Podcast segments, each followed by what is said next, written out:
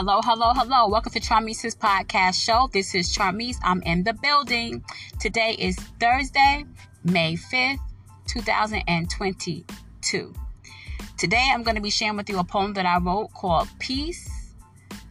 And for copyright reasons, this poem has been written by Charmeece Jones. Peace that calms every stormy voice inside of your head. Peace that has you trusting and believing despite what's been said. Peace through everything that you see peace to overcome and be, peace to go against the norm, peace that surpasses every storm, peace to accomplish what you have called me to do, peace to overcome and rule. I hope this poem has encouraged you.